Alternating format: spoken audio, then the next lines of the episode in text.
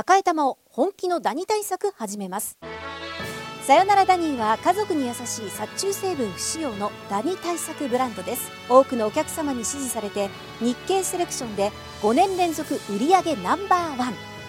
さよならダニー。私赤井が目印です。さよならダニー。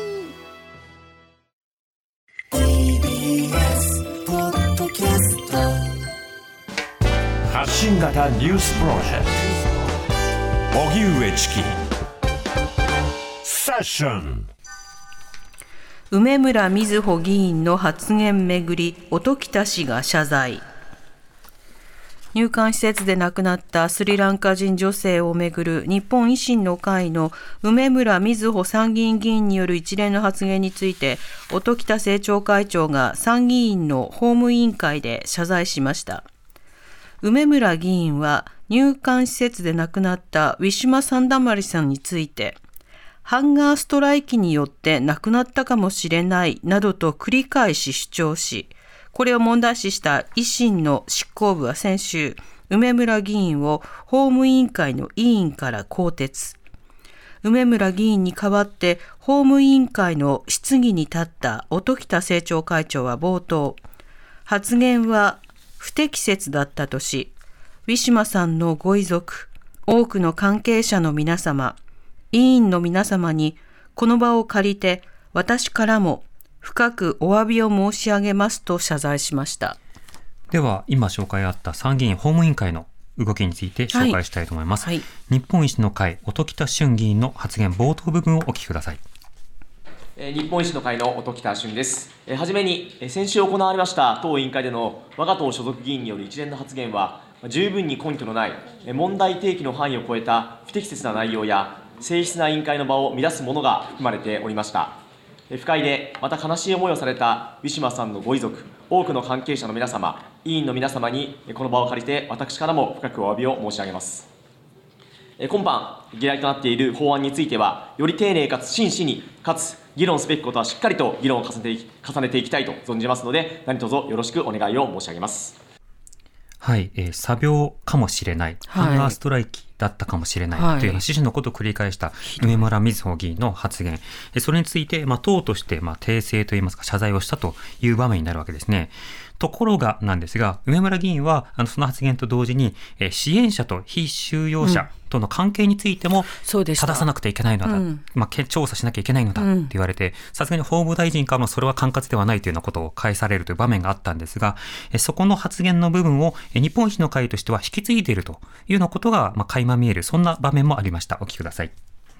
え次に、我が党が課題意識を持っている非収容者と支援団体との関わり方について、難民審査3、4人の経験が終わりの安倍参考人と河村参考人にお伺いをいたします。ややもすると、社会と非収容者との摩擦を引き起こしかねない支援の団体や内容が、入管行政の現場に存在することを、難民審査3、4人を務める中で、耳にされたことがあるでしょうか。安倍参考人。はい、ご質問ありがとうございます。非収容者と支援者との関係ということに関して参与員の時に特段そうした今お伝えいただいたような問題というのはあの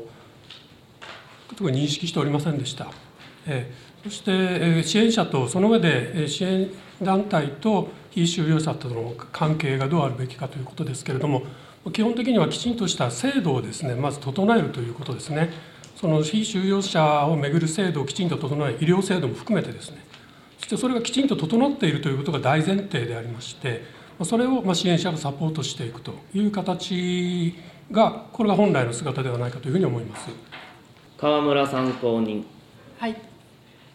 難民審査参与員のその立場でまたその任務の中で、えー、支援者と非、えー、支援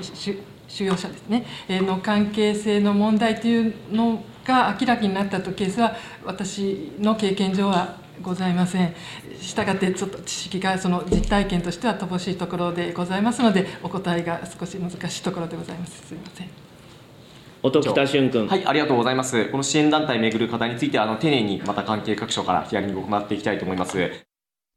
はい、えー、入管難民法、あるいはその収容所内で、まあ、人が亡くなるという問題について、えー、様々な医療体制の問題とか、それから長期収容の問題とか、はい、それからまあ仮放免及び、えー、様々な、えー、特別な在留、在留特別許可をこう与えていこうというような動きなど、いろいろな提案というものがある中で、えー、あくまで支援団体をめぐる課題というようなフォーカスを、まあ、日本維新の会としては継続をするのだというような、まあ、そうした場面でもありました。はい、一方で、安倍参考人は、そうしたような問題というものは特に生じていないということを述べた上で、まあ、本来であれば、えー、非収容者をめぐる制度をきちんと整え、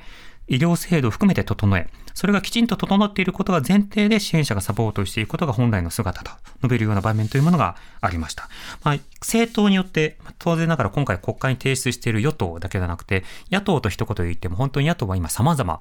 になっています。そしてその野党のあの存在というのは各党によって本当にカラーが違う状況になっているわけですね。ねなので、どこに論点化してどんな問題を取り上げてくれる政党なのか、うんうん、何を期待するのか、多分政党支持者によっても随分違うところがあると思います。ます一つの法律も。だからこそ各政党の各議員がどういったものを論点化した上で、どこは賛成できるな、どこはそうじゃないなっていうのをしっかり見ていくことも大事かなと思います。